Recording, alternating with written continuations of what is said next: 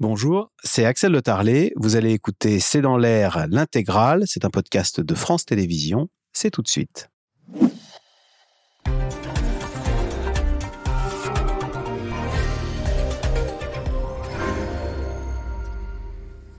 Bonsoir à toutes et à tous. Un homme talentueux mais qui a commis des erreurs. Vladimir Poutine a rendu ce surprenant hommage hier soir à Evgeny Prigogine, alors que tout porte à croire qu'il est à l'origine de sa mort. Pourquoi cet hommage de Poutine qui a même promis que l'enquête irait jusqu'au bout. Comment la population russe interprète-t-elle cette fin tragique de Prigogine? Et d'ailleurs, qu'incarnait-il aux yeux des Russes? Était-il considéré comme un patriote, un mafieux, une brute sanguinaire? Vladimir Poutine sort-il renforcé de cette séquence? Et puis, la milice Wagner étant décapitée après le crash de l'avion mercredi soir, quel avenir pour euh, les milices de Wagner présentes en Afrique? C'est le sujet de cette émission de ce C'est dans l'air, intitulée ce soir Prigogine tué, l'onde de choc. Pour répondre à vos questions, nous avons le plaisir d'accueillir le général Dominique Trinquant. Vous êtes ancien chef de la mission militaire française auprès de l'ONU. Tatiana, bonsoir. Castou Evajan, directrice du centre Russie-Eurasie à l'IFRI. Vous publiez cette tribune dans Le Monde. Dans le système Poutine, on est marionnette fidèle ou on n'est pas. Sylvie Berman, vous êtes diplomate, ancienne ambassadrice de France en Russie. Votre livre Madame l'ambassadeur, c'est chez Talandier. Rim Montaz, chercheuse en relations internationales et défense européenne à l'ISS c'est l'Institut international pour les études stratégiques. Et puis en direct de Moscou, on retrouve Sylvain Tronchet. Vous êtes correspondant à Moscou pour Radio France. Merci de participer à cette émission en direct. Alors, euh, Tatiana Castou Eva Jean euh, Poutine, donc hier soir, a dit de Prigogine, c'était un homme au destin compliqué qui a commis de graves erreurs. Il a parlé de son talent aussi. Euh, est-ce qu'il ne s'est pas assez méfié, Prigogine, de son ancien ami Poutine? Vous avez vu la, la, une de Libération ce matin, un accident est si vite arrivé. Euh, Prigogine l'a un peu oublié qu'un accident surtout en, Russie, Et on a vu depuis le début de la guerre qu'il y a eu plusieurs accidents et beaucoup de personnes disaient faut il ne faudrait pas trop que Prigogine s'approche des fenêtres dans les immeubles de grande hauteur ou euh, qu'il euh, mange sans se méfier. Mais on n'a pas pensé à l'avion. En effet, c'est assez surprenant quand on sait que Prigogine connaissait vraiment très bien le monde criminel, c'est un ancien repris de justice, le monde politique, le monde économique, le monde militaire. Il était, il avait euh, un pied ou un bras à la fois dans chacun de ces mondes. Donc il connaissait très bien les lignes rouges, les limites à ne pas franchir, les risques qu'il encourait, etc. Mais deux mois qui se sont écoulés après euh, cette mutinerie euh, ratée qu'il avait organisée ont probablement endormi sa vigilance. Il a été reçu avec euh, ses proches, euh, les euh, commandants de Wagner, fin juin, quelques jours après la mutinerie. Il a été reçu au Kremlin. Il s'en est sorti vivant, alors que semblait-il que Vladimir Poutine était quand même très en colère à ce moment-là. Il avait la liberté de naviguer dans les jets privés entre la Biélorussie, où il y a une partie des Wagner maintenant, Moscou, Saint-Pétersbourg, Afrique, probablement il a cru qu'il était d'une part indispensable au régime russe et notamment en Afrique. trop fort. Et que voilà et que et d'ailleurs je lisais les témoignages des anciens Wagner dont l'un disait exactement cela. Il s'est cru indispensable. Il pensait qu'il était intouchable. Et donc il s'avère que ce n'était pas le cas. Ce qui est surprenant quand même, c'est que il avait deux jets privés. Semblait-il qu'il était euh, dans l'air en même temps, mais tous les commandants de Wagner y compris Utkin, le fondateur de Wagner, était dans le même jet. Ah Ça, c'est quand même peut-être la règle de, de, sécurité, la règle de base qui n'a pas été respectée par lui et ses proches. Donc ils se sont crus intouchables, voilà, hein, lui et. C'est fort probable. Ou alors Vladimir Poutine, il est extrêmement fort, il a réussi à tout faire pour endormir aussi sa vigilance et de dire, euh, de, de, lui faire, faire dire, faire penser que rien ne pouvait plus arriver euh, à sa sécurité physique et que le pire était derrière. On sait, général Dominique Trinquant, que même les industriels euh, dans une entreprise ne prennent pas tous le même avion au cas où il y aura un crash. Là, c'est euh, une, comment dire, une précaution de base. On ne prend pas tous le même avion pour, bah, pour, que, pour que ne pas être décapité. Bien sûr, c'est la règle qu'il appliquait et qui n'a pas été appliqué cette fois-ci. Et j'abonde tout à fait dans ce sens-là. Vous savez, Poutine a fait un peu comme le, le serpent dans le livre de la jungle, et confiance, et confiance, et confiance. Voilà. Et il a, il a, c'est une vieille méthode du KGB au passage, hein, d'arriver à mettre tellement les personnes dans la confiance qu'ils finissent par perdre les réflexes de protection et se faire avoir. Mais sur l'avion en question, il y a beaucoup de bruit qui court sur la façon dont ça s'est passé. Euh, est-ce que c'est une bombe? Est-ce que c'est un missile? Qu'est-ce que ça change d'ailleurs si c'est une bombe ou un missile? Euh, Les Américains disent que ce serait plutôt une bombe. Les Américains effectivement disent que c'est plutôt une bombe. Si c'est un missile, c'est l'armée russe, c'est sur ordre. Elle n'a pas pu le faire sans recevoir des ordres. Si c'est une bombe, ce sont les services qui ont pu euh, mettre à bord une bombe. On voit l'avion tomber, on voit pas le moment où il y a l'explosion, mais au moment où il tombe, clairement, il a perdu une aile et donc il tombe en vrille euh, au sol. Et donc c'est un, un, des deux. Mais c'est l'endroit le plus vulnérable parce que je pense que en dehors de cette erreur où ils étaient tous dans le même avion, la protection de, de Prigogine était très attentive à des tas de choses. Et il devait être très très bien gardé, mais dans l'avion. Une fois que vous êtes dans l'avion, eh bien là, euh, vous êtes dans le ciel russe. En plus, vous êtes complètement à la merci, soit d'un missile, soit effectivement des services qui ont pu, dans un avion privé, mettre une bombe avant pour le faire disparaître. Mais en tout état de cause, je pense que les deux mois qui sont écoulés, puisque c'est exactement deux mois après la mutinerie que ceci s'est passé, avait une signification nette.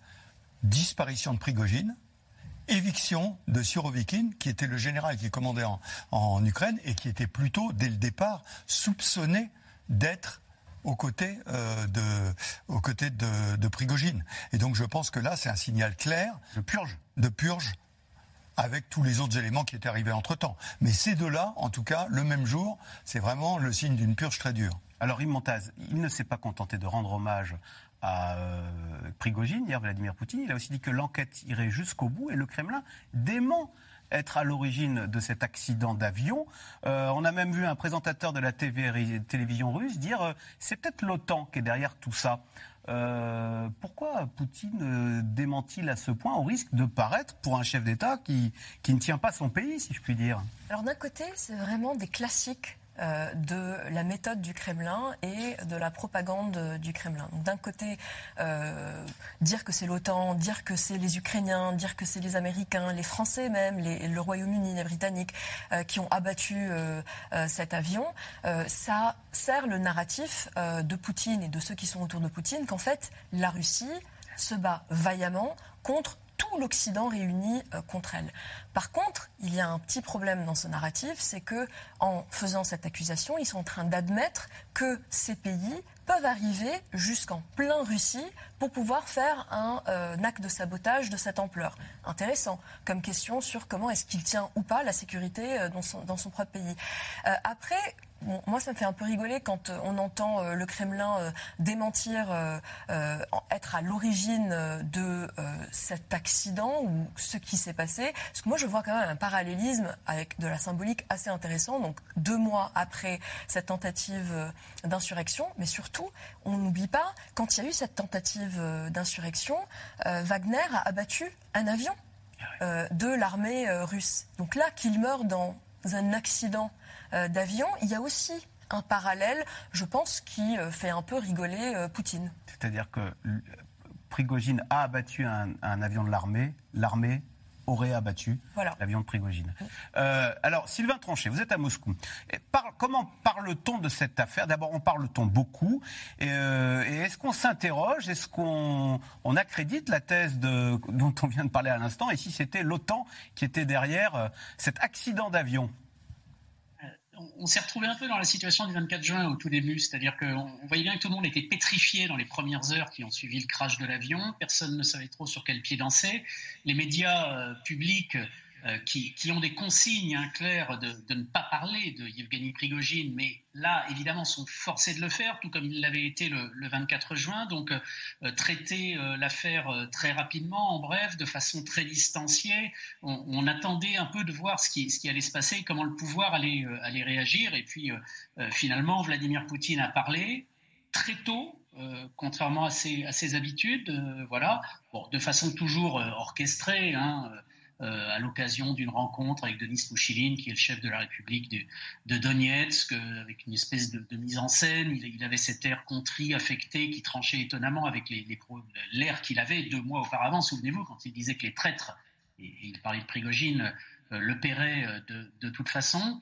Euh, et, donc, on, était dans cette situation un petit peu, euh, flottante. Maintenant que, le pouvoir s'est exprimé, on en parle un peu plus. Ce qu'on peut dire sans trop se tromper, c'est compliqué. Hein, ce sont des cœurs des Russes et, l'opinion russe. Euh, en plus, les Russes, ça n'existe pas finalement. C'est comme les Français, hein, c'est très protéiforme. Mais ce que, ce que l'on peut dire, c'est que sans trop se tromper, c'est que personne ici, évidemment, ne croit à un accident. Vladimir Poutine s'est risqué à dire dès le début que l'enquête irait jusqu'au bout. Donc, on peut s'attendre à ce qu'à un moment, on ait quelques résultats qui sortent. Et si on observe les, chaînes Telegram qui sont réputées proches des services de sécurité, celles qui ont tout de suite les images des arrestations, des pseudos saboteurs euh, ou espions qui sont arrêtés aux, quatre coins du pays, euh, celles-ci commencent effectivement à accréditer la thèse d'une bombe, préférentiellement à celle d'un missile qui effectivement désignerait l'armée. Et la bombe, elle peut avoir été posée par d'autres personnes. Et on commence à désigner des potentiels coupables, notamment le nom d'un ancien pilote de, de Prigogine qui est évoqué. Moi, personnellement, je ne serais pas surpris qu'à un moment, on vienne nous expliquer que finalement, euh, euh, ce, grand patriote qui a commis des erreurs, certes, mais de Yevgeny Viktorovitch, euh, a péri par là où il a péché. Il avait de mauvaises fréquentations, il avait des comptes à régler, et finalement, c'est une vengeance interne à Wagner. Je ne serais pas extrêmement surpris qu'on vienne nous expliquer ça et que la bombe a été, euh, a été posée là-dessus. Ce serait l'explication la plus commode, en tout cas pour le régime, et, qui éviterait aussi, par exemple, d'impliquer l'OTAN et donc de devoir admettre que sur son territoire, des saboteurs étrangers peuvent venir opérer en toute quiétude. Il n'empêche, Sylvie Berman, dans les chancelleries occidentales, personne n'est dupe hein, de, de l'Élysée à Washington. Tout le monde accuse, pointe du doigt le Kremlin. On assiste quand même à une dérive, enfin que Vladimir Poutine fasse ça au vu du monde entier, euh, c'est le signe de quoi quand même D'une dérive de, Vladimir Poutine dans un comportement totalement mafieux et puis euh, qui ne se cache plus quoi. Alors d'abord, la dérive, elle a commencé avec euh, l'invasion en Ukraine. Qui était évidemment totalement inégale et qui est illégale et qui était sa, sa décision, c'était c'était sa guerre. maintenant, c'est pas la première fois qu'il y a des personnalités alors normalement d'opposition qui sont exécutées. On se souvient de l'affaire Skripal. Et généralement, d'ailleurs, Poutine ne donne pas d'ordre. Il laisse entendre qu'il est d'accord. Ensuite, aux exécutants d'exécuter. Il ne sait pas nécessairement à quelle date ça, ça intervient. Donc euh, pour Skripal, c'était peu de temps avant la Coupe du Monde de, football, qui était pourtant dans son intérêt. Il avait entièrement restauré Moscou pour cela. Et donc c'est arrivé à un mauvais moment. Il l'a nié pendant longtemps. Et puis un jour où c'est devenu évident que c'était la Russie, il a fini par dire, de toute façon c'était un salaud et un traître, et il n'a que ce qu'il méritait. Et donc les traîtres n'ont que ce qu'ils méritent. C'est en tout cas sa logique, c'est la logique un peu du parrain. Euh, euh, on, élimine euh, les traîtres. Et les traîtres, c'est pas uniquement Prigogine, c'est Sourovikine, c'est d'autres qui se sont ralliés à Prigogine à ce moment-là. Parce qu'il y a eu une forme d'humiliation de Vladimir Poutine le jour où il n'a pas arrêté le putsch. Il aurait pu, d'ailleurs, on ne sait pas pourquoi il ne l'a pas fait. Et il a raconté ensuite à Commerçant. Il a été humilié ce 24 juin et bah, il le fait il a paru comme affaibli. C'est-à-dire, je pense qu'il y a eu un accord très rapidement avec Prigogine. Évidemment, Loukachenko n'a rien à voir là-dedans parce qu'il n'a aucun rôle. Euh, bon, on l'a désigné euh, après comme figurant. Mais ce qui est intéressant, c'est qu'à un moment, euh, Vladimir Poutine a raconté à Commerçante comment s'était passée la réunion avec Prigogine et les 35 commandants quelques jours après le putsch. Et il a dit, moi j'ai proposé que Sedoy, c'est-à-dire André Trochev, le remplace. Les commandants étaient d'accord, euh, euh, Prigogine n'a pas accepté. Je veux dire, quelqu'un qui euh, est un homme fort et un homme qui prend des oukases, qui, bon, dit, ben, Prigogine n'a pas voulu. Donc c'est un peu étrange. Donc là, c'était important pour lui de montrer que c'est lui qui, qui commande et que c'est dangereux de s'opposer à lui. Général Trinquant Oui, simplement pour reprendre ce que disait euh, Sylvie Berman, euh, donner des, il y a donner des ordres et donner des ordres. Vous savez, quand on vous dit, euh, et vous comprenez, il est allé trop loin, qu'est-ce que je fais, monsieur le Président? Faites ce que vous avez à faire. Voilà. Ou, écoutez, monsieur le Président, quand même, il a trahi, vous savez ce qu'on fait aux traîtres. Vous voyez, c'est la façon dont ça se traite un peu dans les systèmes mafieux. Et donc, euh, voilà. Et, mais il est vrai que euh, c'est assez intéressant de voir d'ailleurs la réunion de Prigogine et des 35 commandants. C'est-à-dire qu'on est dans une espèce d'assemblée. En fait, les deux qui comptent là-dedans, c'est Poutine et Prigogine. Et, mais on est dans une espèce d'assemblée. Ce qui veut dire quand même qu'au bout du compte, Prigogine ayant disparu, les 35 vont devoir prendre leur position. Et à l'évidence, ils ont le choix entre ne pas se soumettre ou avoir le sort qui est réservé à Prigogine. Et donc pour eux... Se soumettre ou avoir le sort réservé à Prigogine. Oui, exactement. Alors, 48 heures après le crash de l'avion d'Evgeny Prigogine, beaucoup de questions restent encore sans réponse. Notamment, a-t-il bien été victime d'un attentat? Une purge dans l'entourage de Poutine est-elle en cours? Que va-t-il advenir de la, de la milice Wagner? Élément de réponse avec Juliette Coulet et Christophe Roquet. Après 24 heures de silence, Vladimir Poutine a rendu hier soir un hommage tout en nuances à son ancien lieutenant Yevgeny Prigogine.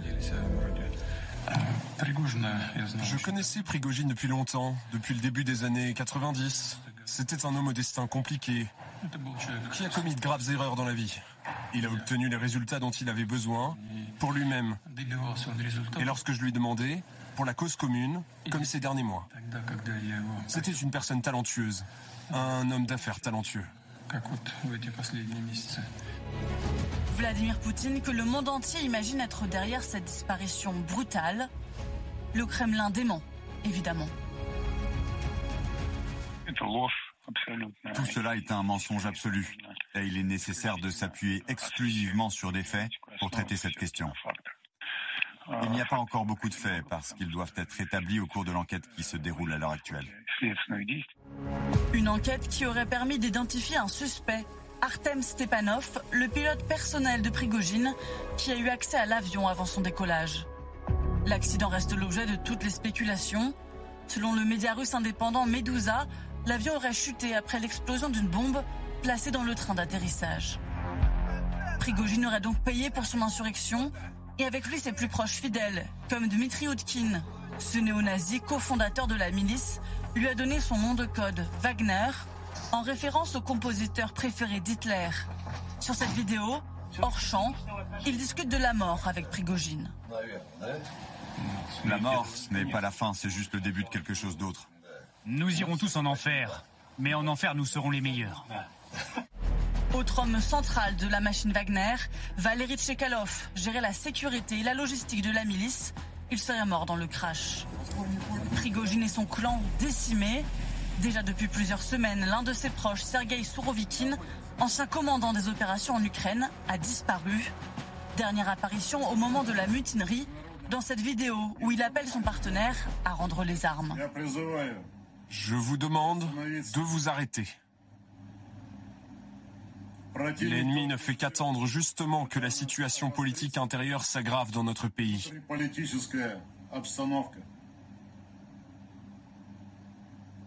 Il est inacceptable de faire le jeu de l'ennemi en ces temps difficiles pour notre nation.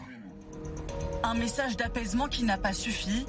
Il a été démis de ses fonctions mercredi et rien ne prouve qu'il est encore vivant. Que vont devenir les soldats de Wagner?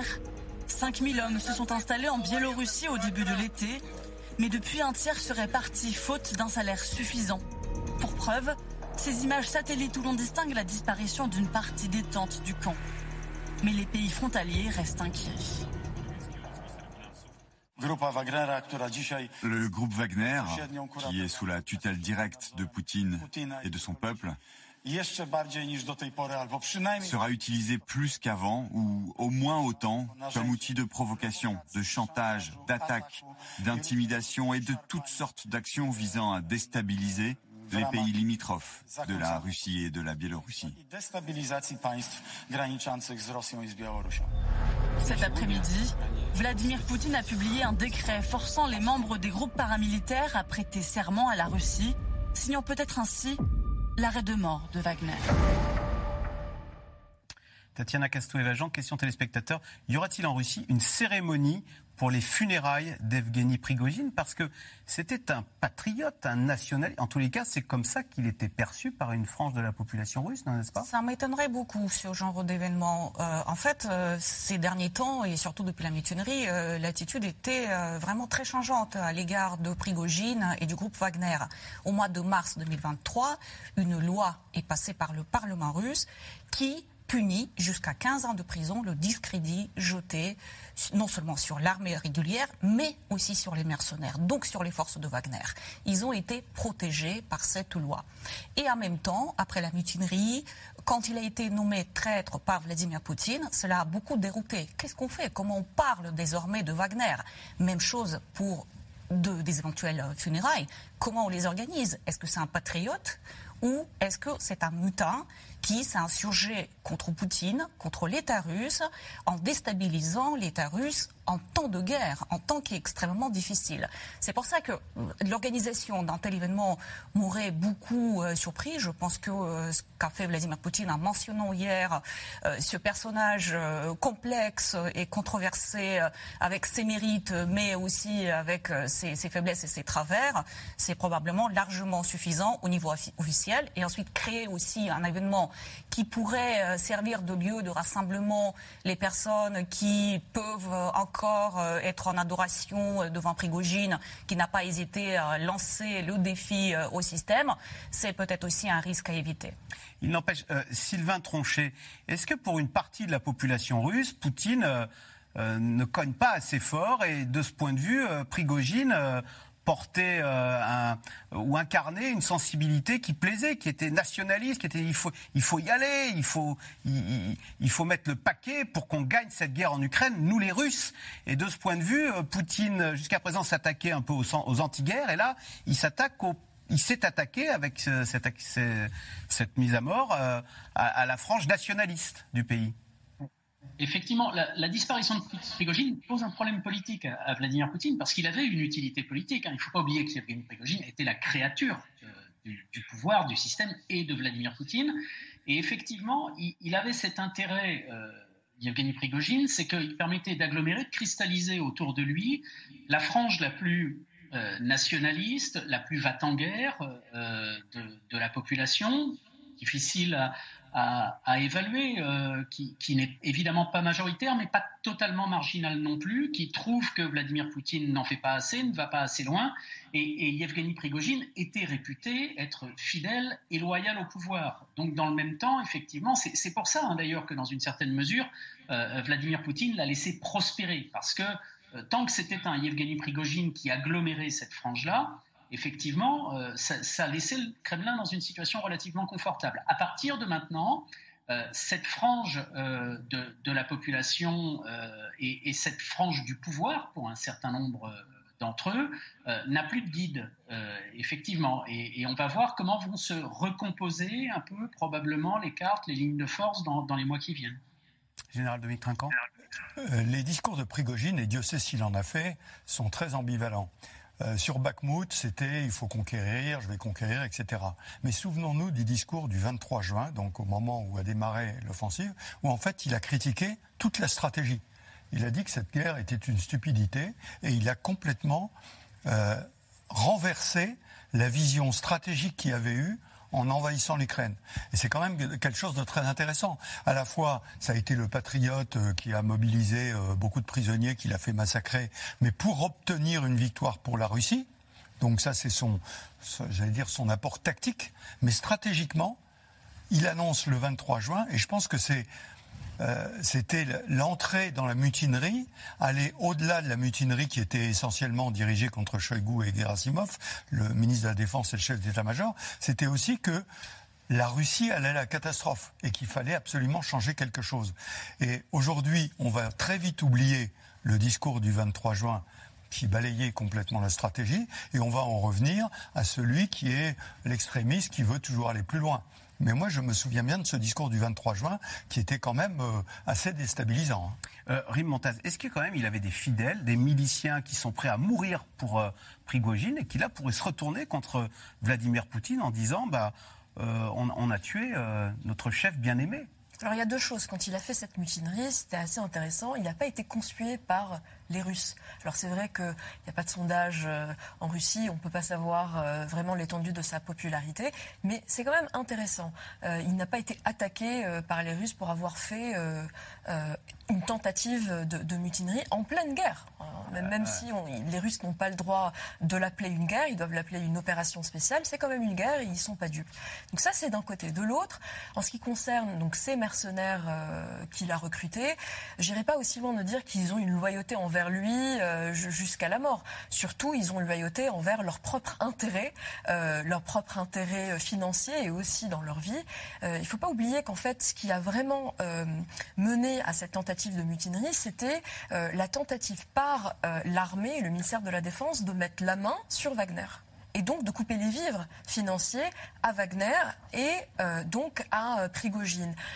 Aujourd'hui, il y a une grosse question parce que le euh, porte-parole du Kremlin, Peskov, a dit aujourd'hui que Wagner n'était plus une entité légale, qu'elle n'existait plus euh, en tant qu'entité légale. Qu'est-ce que ça veut dire? Comment est-ce qu'ils vont fondre Wagner euh, dans soit sous le contrôle du ministère des Armées, sous le contrôle de l'armée? C'est une grosse question qui se pose et en fonction, on verra comment est-ce que ces mercenaires vont réagir. C'est quand même des repris de justice. Il est allé, on a vu ces vidéos à Prigogine, aller dans toutes les prisons de Russie pour euh, recruter. Donc c'est pas non plus euh, euh, des gens qui sont, comment dire, qui se soucient beaucoup de la légalité. On verra comment ils vont réagir par rapport à ça et par rapport au choix qui leur est donné aujourd'hui. Donc soit prêter serment et loyauté au drapeau, comme le décret qui a été publié le dit, soit faire quoi? Se fondre à nouveau dans la population? C'est une vraie question. Sylvie Berman, votre analyse d'ailleurs, comment Vladimir Poutine sort-il de cette séquence? Est-ce qu'il sort renforcé en montrant c'est lui le patron? Ou est-ce que le fait qu'il ait eu usage de la force, qu'il ait eu recours à la force, montre qu'il se sentait fragilisé? Non, je crois qu'il sort euh, effectivement euh, renforcé parce que euh, c'est un avertissement pour tout le monde. aucune opposition, aucune dissonance. Un signal de Poutine aux élites russes. Oui, c'est ce qu'a ce dit Podoliak. Mais enfin, c'est aux élites, pas seulement. Enfin, ça dépend ce qu'on entend par élite de manière générale. Mais c'est effectivement un, avertissement à tous les, les opposants possibles parce qu'à partir du moment où il va jusqu'à euh, bon aux exécutions euh, physiques. Et puis finalement bon saigner mais en même temps le même jour il était euh, à Kursk pour célébrer le 80e anniversaire de la victoire devant un orchestre d'ailleurs et il était parfaitement souriant. Ce qui ne serait pas le cas si on lui avait annoncé un décès tragique et d'un ami ou d'un proche. Donc je pense que le signal pour tout le monde est clair mais ça veut dire aussi un durcissement absolu du, euh, du régime. Général. Oui, je reviens simplement sur les, les, Wagner. En fait, vous avez trois catégories. Vous avez les prisonniers qui avaient un contrat de six mois pour être libérés. Je pense que le gouvernement, pour ceux qui n'ont pas fait les six mois, va leur dire bah, écoutez, vous avez rendu votre service, retournez à la vie civile. Vous avez euh, ceux qui sont des mercenaires. Donc, si on les paye, euh, bah, ils vont rejoindre n'importe quelle milice. Et puis, vous avez un petit groupe quand même on entendait la conversation avec Koutkin tout à l'heure, qui sont des idéologues, des chiens de guerre, on appelle ça des chiens de guerre, des idéologues un peu fous qui disent, nous, euh, de toute façon, la mort, euh, c'est notre avenir, on sera les meilleurs euh, lorsqu'on mourra, et on est prêt à n'importe quoi. Parce que sur les réseaux sociaux, russes actuellement tournent un certain nombre de trucs où il y a un plan B et où Prigogine avait prévu le moment où il serait éliminé et où il mettrait en œuvre un plan. Alors est-ce que Personne ne connaît le plan, bien sûr. Est-ce que ce plan... On pourrait avoir des surprises dans les jours qui viennent avec... Euh, avec ces fameux chiens de guerre C'est pas impossible qui montent des coups euh, pour euh, essayer, parce que je pense que si vous voulez, pendant ces deux mois, ça a servi à Poutine pour essayer de voir un petit peu tous ceux qui tournaient autour et neutraliser un peu tout ça, mais ça a été aussi parce que probablement il y avait des éléments qui faisaient craindre à Poutine quelque chose de la part de Prigogine, qui puisse avoir des dossiers, qui puisse avoir des éléments, des choses comme ça. Et, je pense que ça, ça a pu être neutralisé pendant ces deux mois-là. Tatiana Castoué-Vajan, il n'est pas exclu que Poutine, euh, que Prigogine ait dit si jamais je meurs, voici des dossiers à envoyer aux Américains pour être publiés, qui est embarrassant pour Poutine Ça, c'est quand même probable que Prigogine garde des dossiers compromettants. Il connaît euh, Poutine. Compromates Voilà, des compromates depuis très longtemps, depuis euh, la période saint-pétersbourgeoise. Il était quand même vraiment dans la confidence du président russe. Il est possible, et c'est vraiment la pratique au sein des, de différents types d'élites russes, de ramasser, d'acheter même des documents compromettants les uns contre les autres. C'est un peu la gage de leur propre sécurité. Ça veut dire que si je suis tué, tout cela se sera divulgué. Euh, mais en même temps, si cet acte a été commandité par Vladimir Poutine, c'est qu'il était sûr que d'une manière ou d'une autre, les choses ne vont pas apparaître. Ensuite, vous savez, les, la population en Russie réagit d'une manière très particulière. Quand il y a ce type de dossier qui sort, ils peuvent dire soit il n'y a rien de ce qu'on ne sait pas déjà. Tout ça, ça a déjà circulé. Soit tout ça, c'est monté, c'est faux, on cherche à, noircir et on se tient très loin de tout cela. Sinon, par rapport, euh, par rapport aux chiens, de, guerre, ce que disait le général Trinquant, je ne suis pas certaine qu'ils puissent en fait vraiment agir et réunir les troupes euh, qui sont capables de participer à ce genre d'action, une nouvelle marche sur le Kremlin, etc. Encore une fois, je, lisais tous les témoignages en fait des euh, combattants des commandants de Wagner, que les journalistes russes, évidemment, sont allés tout de suite les interroger. Il y en a beaucoup qui ont eu le temps, au moins, de passer à autre chose, de signer avec l'armée régulière, de partir en Afrique sous d'autres commandements, de passer en gros à autre chose. Et il y a quelque chose de très intéressant et de paradoxal chez eux. D'une part, ils disent euh, Prigogine, tout le monde n'était pas informé chez les Wagner, évidemment, de la mutinerie du 24 juin. Prigogine est allé trop loin. Il a franchi ligne rouge. On savait à partir de là que quelque chose pouvait lui arriver. En même temps, ce qu'on lui reproche, c'est qu'il a fait marche arrière.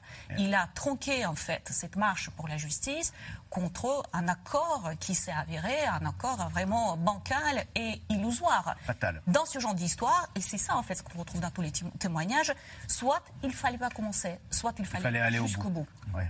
Exactement ce que Tatiana disait, et euh, j'ajouterais, il ne faut pas non plus euh, idéaliser Prigogine et lui donner plus d'importance qu'il n'avait. Il n'était pas le seul euh, dans le système russe qui jouait ce rôle. Nous, on le connaît plus que d'autres, parce qu'en fait, c'est vrai qu'il il a pris une prépondérance à l'international avec ses vidéos, etc. Il était en Afrique, il était en Syrie, mais il y en a d'autres. Par exemple, Victor Bout. Victor Bout, qui était le marchand d'armes très connu, qui a été arrêté aux États-Unis et qui a été troqué pour un, une joueuse de basket américaine qui a été libérée et qui commence à réapparaître beaucoup autour de Poutine, qui pourrait aussi peut-être prendre un rôle pour un nouveau Wagner 2.0, etc. Enfin, il y a plein de possibilités. Il faut attendre et voir comment tout ça va s'arranger entre eux. Alors justement, avec la disparition d'Evgeny Prigogine, se pose la question de la présence russe en Afrique. En effet, les mercenaires de la milice Wagner occupent le terrain au Mali, au Burkina Faso ou encore en Centrafrique. Les choses peuvent-elles désormais évoluer au Sahel? Élément de réponse avec Adrien Portron et Erwan Ilion. C'était donc la dernière fois qu'il apparaissait à l'écran. Yevgeny Prigogine, en tenue de camouflage, arme à la main, s'exprime face caméra et affirme se trouver en Afrique. Nous travaillons. La température est supérieure à 52 degrés Celsius. Mais c'est comme ça que nous l'aimons. Le groupe Wagner mène des activités de reconnaissance et de recherche. Il s'agit de rendre la Russie encore plus grande sur tous les continents et l'Afrique encore plus libre. Le groupe Wagner a la tâche en Afrique. Des années que la milice tisse sa toile sur le continent. Wagner est implanté dans au moins six pays. La Libye, le Soudan, le Cameroun, le Burkina Faso, le Mali et la République centrafricaine. C'est d'ailleurs dans ce dernier qu'il s'affiche début juillet. Sur ces photos, quelques soldats posent fièrement. Les combattants du groupe Wagner ont évacué des citoyens chinois qui travaillaient dans une mine près de Dimbi, en République centrafricaine. Leur mission officielle Offrir des garanties sécuritaires. Mais leur action ne s'arrête pas là. Wagner propose aussi des formations, des conseils politiques et fournit des équipements militaires. Comme monnaie d'échange, le groupe armé tire profit des ressources locales. Des contrats juteux qui permettent à la milice de s'enrichir. Selon ce document diffusé par l'ambassadeur français à Bangui, les hommes de Wagner exploiteraient des mines d'or et de diamants. Une emprise économique et parfois l'usage de la force. Dans une enquête du journal Le Monde, les mercenaires sont accusés d'exactions chez des commerçants à Bangui. Sur cette vidéo, Vitali Perfilev, le chef de la milice dans le pays, tente de rassurer. Toutes les opérations sont menées conjointement avec la police, soit avec la gendarmerie. Les instructeurs russes, jamais travaillent seuls. Pourtant, l'enquête révèle des actes de torture, comme sur ces photos. Des doigts sectionnés. Plus récemment, c'est Human White Watch qui s'est intéressé au groupe Wagner. L'organisation affirme que les mercenaires et les forces maliennes auraient exécuté et fait disparaître plusieurs dizaines de civils dans la région centrale du Mali depuis décembre 2022. Un climat de terreur qui ne semble pas entacher leur popularité sur le sol africain. La milice se nourrit des faiblesses de la France, chassée par de nombreux pays comme le Mali. Pour appuyer ce sentiment anti-français, Wagner use de sa propagande. Dans ce clip, des soldats français dépeints en zombies.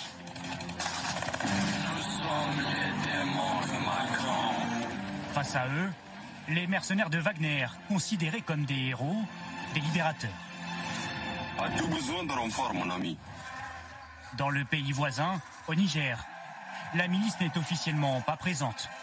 Pourtant, le héros ici s'appelle Prigogine. Certains habitants regrettent déjà sa disparition.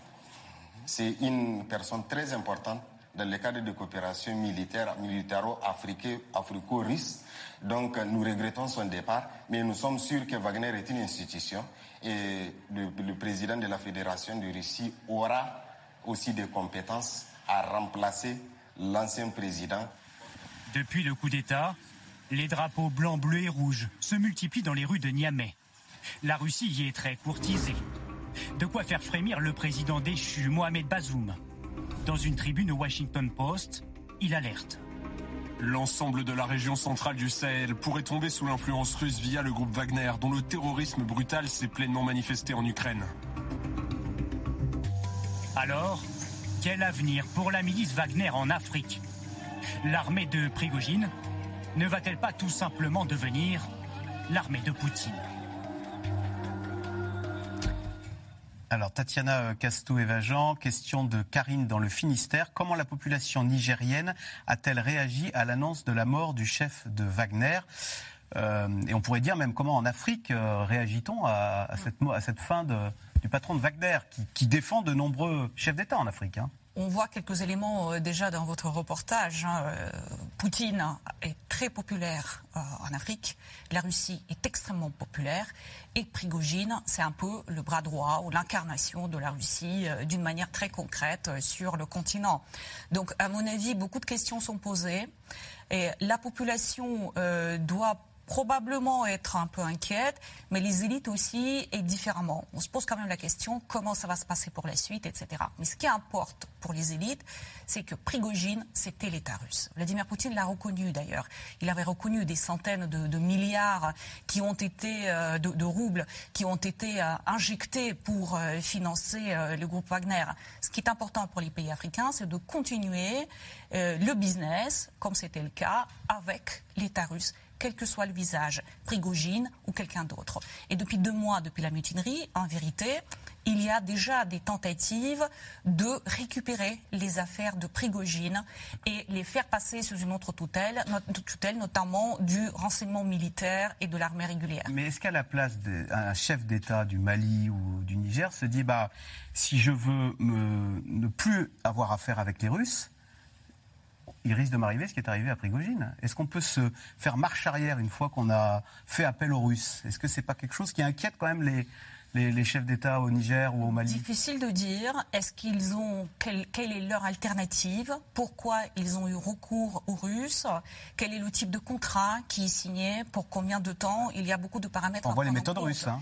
Tout à fait. Prenez un avion, pouf C'est vrai, vous, vous, donnez euh, le petit doigt, il y a tout le bras qui est pris dans l'engrenage, tout à fait possible. Ensuite, ce qui peut être dissuasif, c'est pour ceux qui n'y sont pas encore, qui ne sont pas dans cet engrenage-là, et qui peuvent tout à fait se poser des questions sur la suite et sur les incertitudes qui pèsent. Mais euh, ensuite, ceux qui sont déjà, il y a tellement de choses qui les lient aujourd'hui à la Russie, parce que Wagner, c'est aussi les technologies politiques, les élections, la sécurité privée euh, de, des, chefs, les instructeurs, les ventes d'armes, etc. C'est très varié comme activité. Dominique Trinquant, on a vu les exactions, la torture pratiquée par, alors on ne peut pas dire soldats, là, en fait, ce sont des miliciens. Oui, pardon. Euh, ça ne relève, ce sont des méthodes euh, que, qui sont en cours? Mais c'est une des raisons pour lesquelles les putschistes du Mali ont demandé le départ de la MINUSMA. Pourquoi? Parce que la MINUSMA, la MINUSMA, c'est la force de l'OTAN, la, force de l'ONU qui était présente, qui doit terminer le 31 décembre, avoir quitté le Mali. Il y avait des, des groupes euh, droits de l'homme qui recherchaient et qui ont fait des rapports extrêmement clairs sur les exactions qui étaient faites par Wagner. À savoir euh, ben, euh, Village Peul massacré, 150 personnes massacrées, euh, des tortures telles que c'est montré. Enfin bref, un certain nombre d'actions. Et ce qu'il y a d'intéressant aussi, et ça c'est aux Africains, c'est que ça n'a aucun effet sur la montée du djihadiste. Au contraire, actuellement, Tombouctou est encerclé par les djihadistes et les djihadistes ont donné un ultimatum aux populations de Tombouctou, dont un certain nombre sont en train de partir. Et Wagner n'a aucune action là-dessus. Donc ça veut dire qu'ils ont eu des actions sur des villages ponctuels aux alentours de Bamako en particulier, mais ils n'ont pas d'action dans la profondeur. Et aujourd'hui, malgré cette brutalité, en fait, ils, ne luttent pas efficacement contre les groupes djihadistes. Non, d'ailleurs, les groupes djihadistes augmente beaucoup. Les Touaregs ont quitté la réconciliation, enfin la discussion qu'il y avait au sein des accords d'Alger, parce qu'ils trouvent que les putschistes ne travaillent pas dans ce sens-là. Donc au contraire, les djihadistes sont en train de gagner. Ils sont en train de gagner au Mali, au Burkina Faso, et lorsque vous regardez au Niger, où, je le précise, Wagner n'est pas encore impliqué. Il y a une grosse action de désinformation, mais qui vient probablement de l'ambassade de Russie. Mais pour l'instant, Wagner n'est pas implanté. Et pourtant, les djihadistes sont en train de progresser de façon considérable, tout simplement parce que les, les putschistes ont récupéré les forces armées pour défendre Niamey, qui est le, siège de l'opposition euh, nigérienne. Donc, mais en revanche, euh, pour ce qui est de la Centrafrique et du Mali, qui sont les deux pays dans lesquels on est sûr que Wagner est bien implanté, ils vous disent tous, mais nous, on a un accord avec le gouvernement russe. C'est la Russie. La Russie, elle travaille avec Wagner ou avec d'autres, on s'en fiche. D'ailleurs, les hélicoptères, les avions, etc., c'est pas Wagner qui les amène c'est l'armée russe. Les Ilyushin 76 qui hmm. amènent les équipements, c'est l'armée russe. Sylvie Berman, ce qu'on ne comprend pas, c'est l'attitude des populations locales qui visiblement disent euh, accueillent à bras ouverts ces Russes dont on voit les méthodes et euh, rejettent les Français. Mais quel est, vous seriez ambassadrice là-bas, comment l'expliqueriez-vous et qu'écririez-vous ah, je pense qu'il y a un ressentiment de plus en plus fort vis-à-vis euh, des euh, puissances euh, coloniales, des anciennes puissances coloniales, que bien évidemment la Russie exploite ce ressentiment. Il y a de la désinformation. Les, Russes sont très efficaces et on oublie que, que Prigogine, c'était aussi les usines de trolls. Et, les trolls, c'est les, fake news sur Internet contre la France. Hein. Et qu'ils utilisent beaucoup. On a vu à un moment justement au Mali les forces Wagner avaient montré un charnier et en fait ils étaient en train d'enterrer eux-mêmes des corps pour dénoncer les Français. Bon, heureusement l'armée française était présente avec euh, des caméras. Euh, avec des visions nocturnes et a pu démonter cela. Mais autrement, ils utilisent ce ressentiment qui est de plus en plus fort dans le monde, hein, qu'il est en Afrique, qu'il est en Afrique euh, francophone. Et, ça, on on peut pas aligner. Donc la Russie, c'est le dernier venu.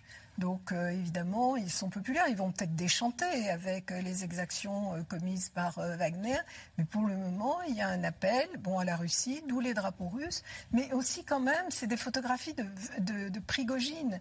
Parce ah, que Prigogine un peu de mise en scène? était quand même aussi l'interlocuteur. Quand il y a eu le sommet Russie-Afrique à Saint-Pétersbourg, Prigogine est venu, il n'a pas pu se rendre sur place, bien évidemment, mais il a reçu le chef du protocole de de, le président centrafricain, et il est connu quand même en Afrique. Et puis je pense que les, les accords qui ont été passés avec les entreprises ou les mines d'or ou de diamants, c'est plus avec Prigogine qu'avec les... Qu'avec les Russes. Rim Montaz, pour revenir sur le sentiment anti-français qui grandit nous dit euh, Sylvie Berman, c'est euh, Emmanuel Macron qui s'était étonné de ce sentiment anti-français de la part de, jeunes qui n'étaient pas nés du temps de l'époque coloniale. Comment, comment expliquer que loin de, se, euh, loin de se cicatriser, la plaie devient de plus en plus béante? Je pense que c'est très difficile de, l'expliquer comme ça. C'est clairement le, ressentiment est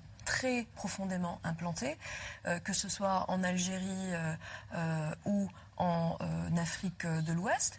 Euh, et on est en train de le voir de plus en plus. Et c'est clairement quelque chose qu'exploite la Russie très très bien et malheureusement euh, des pays comme la France mais aussi d'autres qui sont pris pour cible n'ont pas réagi assez rapidement pour contrer cette désinformation dans euh, l'environnement informationnel euh, de ces pays. Et donc, ça a laissé s'installer un narratif.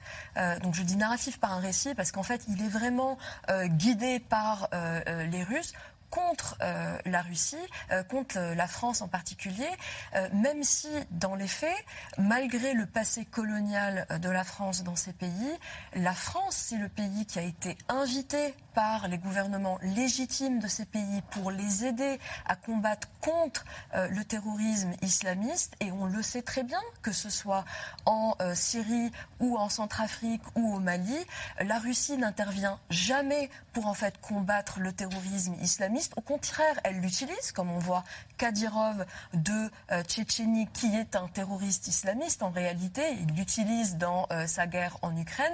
Dans les pays africains, quand elle intervient, comme elle l'a fait en Syrie, elle intervient que ce soit à travers ses militaires ou à travers Wagner et d'autres milices pour en fait devenir une sorte de milice de protection personnelle de juntes qui prennent le pouvoir à travers des coups illégitimes ou euh, de euh, gouvernements ou de présidents qui sont assez corrompus quand même et pour bénéficier euh, de la matière première et jamais se battre contre les islamistes, ce qui finit par en fait produire des États effondrés. Et en fait, il faut pas se ça fait partie aussi des objectifs de Poutine contre l'Union européenne qu'il veut détruire. Hein parce qu'il l'a dit à Merkel, euh, parce que qu'est-ce que ça fait? Quand il y a un effondrement dans ces pays, eh bien, il y a des vagues migratoires. Et où est-ce qu'ils vont aller ces gens? Ils vont essayer d'aller vers le nord, essayer de traverser la Méditerranée et venir en Europe. Et Poutine, il est très conscient euh, de la crise que, que, que ça peut euh, causer dans des démocraties libérales comme en Europe, avec des pressions migratoires qui ne sont pas négligeables. Sylvain Tronchet, pourquoi la Russie s'intéresse-t-elle tant à l'Afrique, puisqu'elle visiblement elle, cherche à chasser euh, l'influence française? Euh, Elle a besoin. Bon, il y, a des intérêts euh, stratégiques des, bases, de la présence, euh, des matières premières, etc. Évidemment, ça c'est les objectifs classiques. Mais euh, sur le front diplomatique, la, Russie a besoin aujourd'hui d'accréditer en quelque sorte son narratif, euh, notamment son narratif intérieur ici, qui est de dire qu'elle n'est pas isolée et que il n'y a en réalité que l'Occident qui aujourd'hui la, la, condamne, la met au banc des nations, et que, en revanche, les 4 cinquièmes de la planète, en termes de population, soutiennent aujourd'hui la Russie. Ça, c'est le narratif du Kremlin. Et donc, euh, pour pouvoir, euh, comment dire, afficher les images qui, viennent à, l'appui de ces propos, euh, organiser un sommet Russie-Afrique avec des chefs d'État africains euh, qui veulent bien venir à Saint-Pétersbourg, comme ça a été le cas euh, cet été, ou recevoir Sergei Lavrov, le ministre des Affaires étrangères, qui a fait une très grande tournée africaine il, y a, quelques mois au, printemps, etc. Il faut être capable d'asseoir de, de l'influence là-bas, et donc quelque part effectivement d'enchasser les Occidentaux, les Français dans un certain nombre de cas, et, de, s'y installer. Ensuite, effectivement, ils le font euh, avec les méthodes du Kremlin, à la russe, euh, donc euh, de façon masquée, avec Wagner, qui, était un système très intégré. Hein, le, Wagner, par exemple, avait une société de production de films qui réalisait des films à la gloire des mercenaires russes, qui ensuite étaient diffusés en Centrafrique, lors de séances au cours desquelles on buvait de la bière qui était produite par la brasserie qui appartenait à Yevgeny Prigogine juste à côté. C'était tout ça, Wagner. Wagner a, enfoncé ses racines très profondément dans ces sociétés africaines et, a complètement gagné la bataille de l'opinion, effectivement, de, ce point de vue-là. Sylvie Berman oui, euh, ce que je voulais dire, c'est qu'en fait, c'est une stratégie qui remonte à plusieurs années et que c'est le deuxième euh, sommet Russie-Afrique seulement, parce qu'il y en a eu un à Sochi en octobre 2019 euh, où il y avait 43 chefs d'État et de gouvernement et que Lavrov a fait plusieurs tournées le chef, de, le chef de, la diplomatie russe depuis une dizaine d'années. Et ça, on l'a pas vraiment vu venir. Et on utilise un argument qui ne marche absolument pas. On dit, vous voulez lutter contre les anciennes puissances coloniales, mais la puissance coloniale aujourd'hui, c'est la Russie, et la guerre en Ukraine est une guerre néocoloniale. Ça ne marche pas. Alors, sur le terrain géopolitique, la Russie continue de vouloir peser sur ses partenaires. Le sommet des BRICS, ce groupement de pays hein, qui veulent peser face à l'Occident, le sommet des BRICS se tenait cette semaine en Afrique du Sud. Cette réunion a été l'occasion pour Vladimir Poutine de, de se replacer au centre du jeu diplomatique, même si le leader russe n'a pas pu faire le déplacement jusqu'en Afrique du Sud. Sujet de Thibaut Gross et Michel Bouilly. C'est un club qui se verrait bien prendre les rênes de l'économie mondiale. Les BRICS, cinq pays qui défient l'Occident réunis pour leur 15e sommet. Mais cette année, un absent, le président russe Vladimir Poutine, qui fait l'objet d'un mandat d'arrêt international et n'a donc pas pu se rendre à Johannesburg. Qu'importe, il a laissé un message vidéo et rappelle à ses partenaires ce qui les unit, les mêmes adversaires. Nous sommes contre toute forme d'hégémonie, contre l'exclusivité promue par certains pays et contre leurs principes. La politique de poursuite du néocolonialisme. La volonté de certains pays de maintenir cette hégémonie a conduit à la grave crise en Ukraine. Les BRICS pour Brésil, Russie, Inde, Chine et Afrique du Sud. Un groupe restreint qui s'apprête à s'élargir. Six nouveaux pays en feront partie dès l'année prochaine, dont l'Iran, l'Arabie saoudite ou encore l'Argentine. Des États en recherche de plus de poids diplomatique et économique. Nous voulons et nous allons faire partie des BRICS, car le contexte mondial difficile confère à ce bloc une pertinence singulière. Les BRICS sont le symbole d'un changement et d'une transformation de l'équation internationale. Les relations stratégiques entre notre royaume et les pays des BRICS sont renforcées par des principes communs, dont le plus important est la ferme croyance dans le respect de la souveraineté et de l'indépendance des États. Inde et Chine, Iran, et Arabie saoudite. Des pays parfois eux-mêmes rivaux, mais tous guidés par un même intérêt, faire contrepoids à l'économie occidentale. Et sur le papier, le partenariat semble porter ses fruits. Il y a 20 ans, la part des BRICS dans la richesse mondiale représentait seulement la moitié de la part des pays du G7. L'écart entre ces deux blocs économiques s'est progressivement réduit ces dernières années. Début 2023, pour la première fois, les courbes se sont croisées. Et les BRICS n'entendent pas s'arrêter là. Nous devons faire bon usage de la coopération des BRICS et accélérer le processus d'expansion.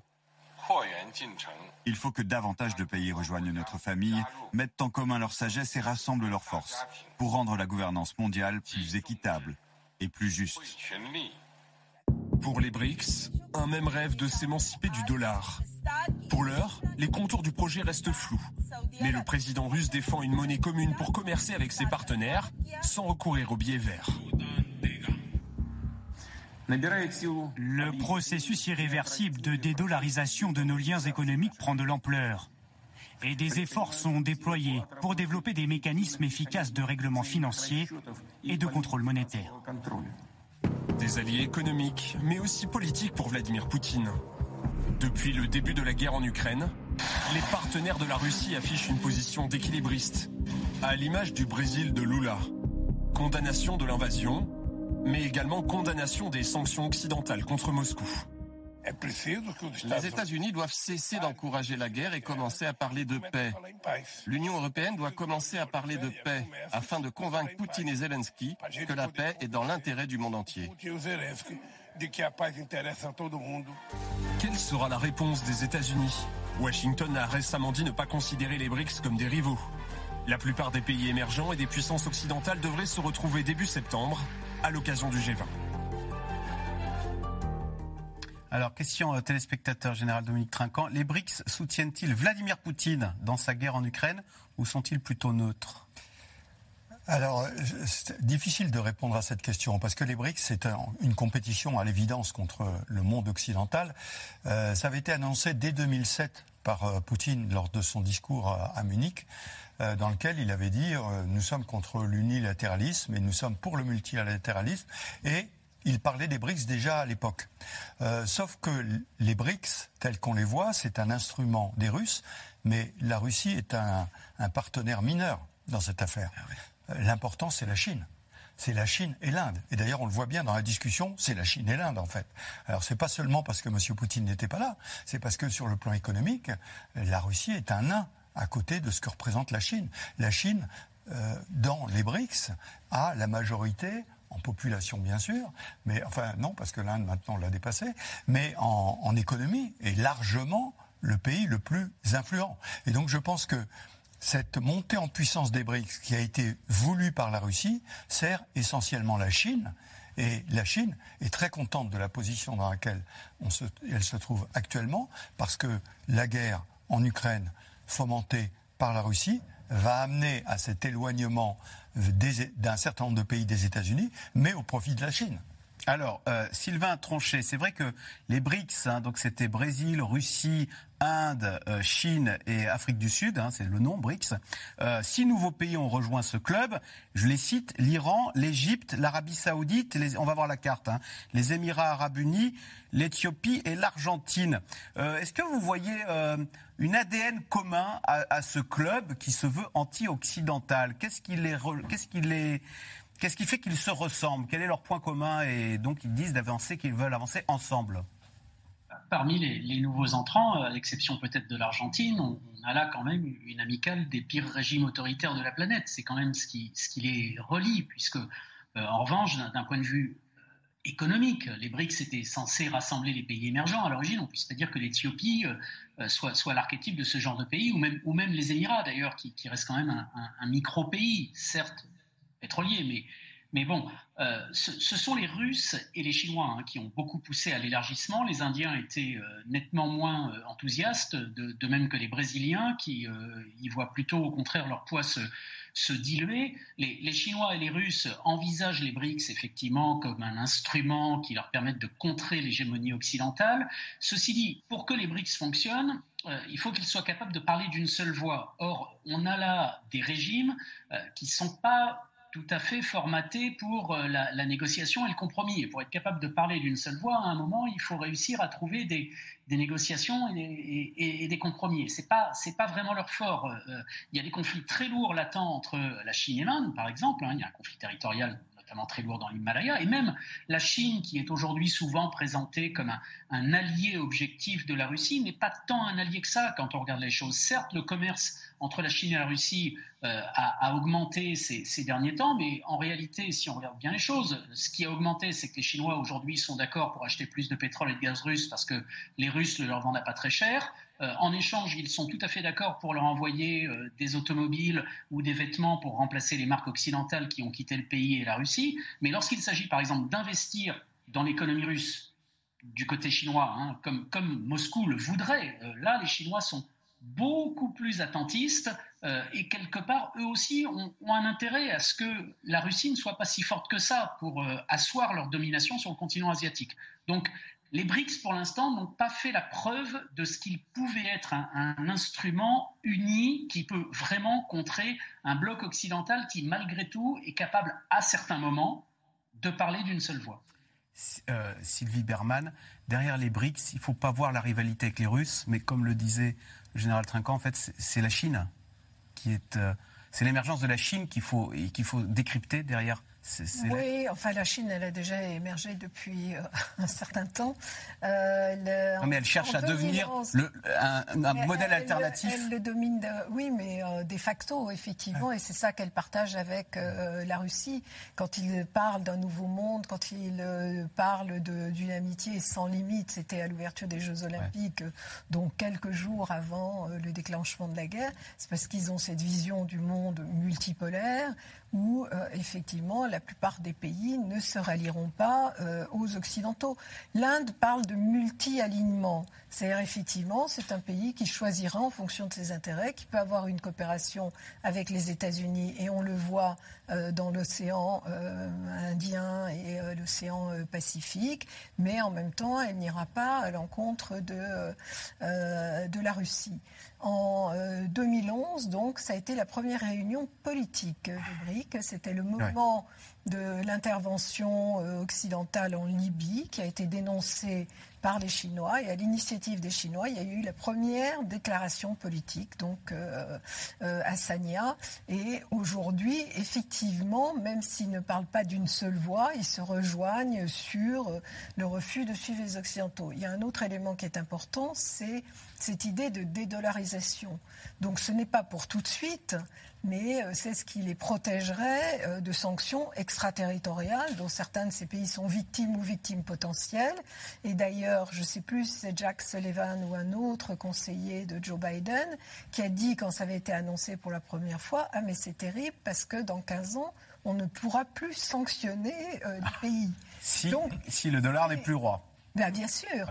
Et donc, euh, alors ça prendra du temps parce que le yuan n'est pas encore une vraie monnaie internationale. Mais il y a cette idée. Il y a cette, euh, cette idée qui progresse. Rime Montaz, un mot quand même sur Vladimir Poutine qui n'a pas pu aller à Johannesburg. Il avait peur qu'on lui mette les menottes en débarquant de, de, son avion Oui, des fois, je pense qu'on prend un peu à la légère euh, l'importance de, de, ce, de, ces instruments que, en, réalité, le monde occidental a, construit dans l'ordre international, dont la Cour, de, la cour pénale internationale de l'AE, de euh, qui a donc émis un mandat d'arrêt euh, à l'encontre de Poutine. Quand il est sorti, tout le monde a dit oui, mais est-ce qu'on va aller vraiment chercher Poutine à Moscou? En réalité, aujourd'hui, on voit les effets. Il ne peut pas aller en Afrique du Sud, qui est supposé être donc dans les BRICS et contre la position occidentale, parce qu'il a eu peur de se faire extradié parce, parce que l'Afrique du Sud a aussi euh, des obligations euh, de droit international. Et là, aujourd'hui, le porte-parole euh, du Kremlin, Peskov, a annoncé que Poutine n'allait pas se rendre en Inde, donc un autre pays du des BRICS, en septembre pour le sommet du G20.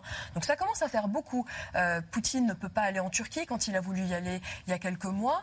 il est un peu assigné à résidence dans les pays qui comptent réellement. Et ça, ça doit quand même le déranger. Il y avait une, une photo très marrante qui est sortie hier ou avant-hier des BRICS, où on voit donc tous les chefs d'État euh, des BRICS avec euh, euh, Poutine dans une télé, donc qui apparaît à travers un, écran, mais par terre, donc il est au niveau des pieds des autres chefs d'État des BRICS. Je pense que ça n'a pas dû trop le faire rire. Et ça, ça montre en réalité le, le, statut qui diminue de plus en plus de la Russie, non seulement parce que son économie quand même rame, même si c'est vrai qu'elle a pu résister plus que prévu aux sanctions occidentales, et son statut euh, diplomatique et politique dans le monde aussi n'est pas ce que c'était avant.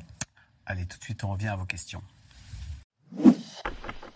Merci d'avoir écouté C'est dans l'air. Comme vous le savez, vous pouvez désormais écouter l'intégrale, mais aussi l'invité ou vos questions à nos experts. Tous ces podcasts sont disponibles gratuitement sur toutes les plateformes de streaming audio. Et pour le replay vidéo, c'est sur France.tv, bien évidemment. À bientôt.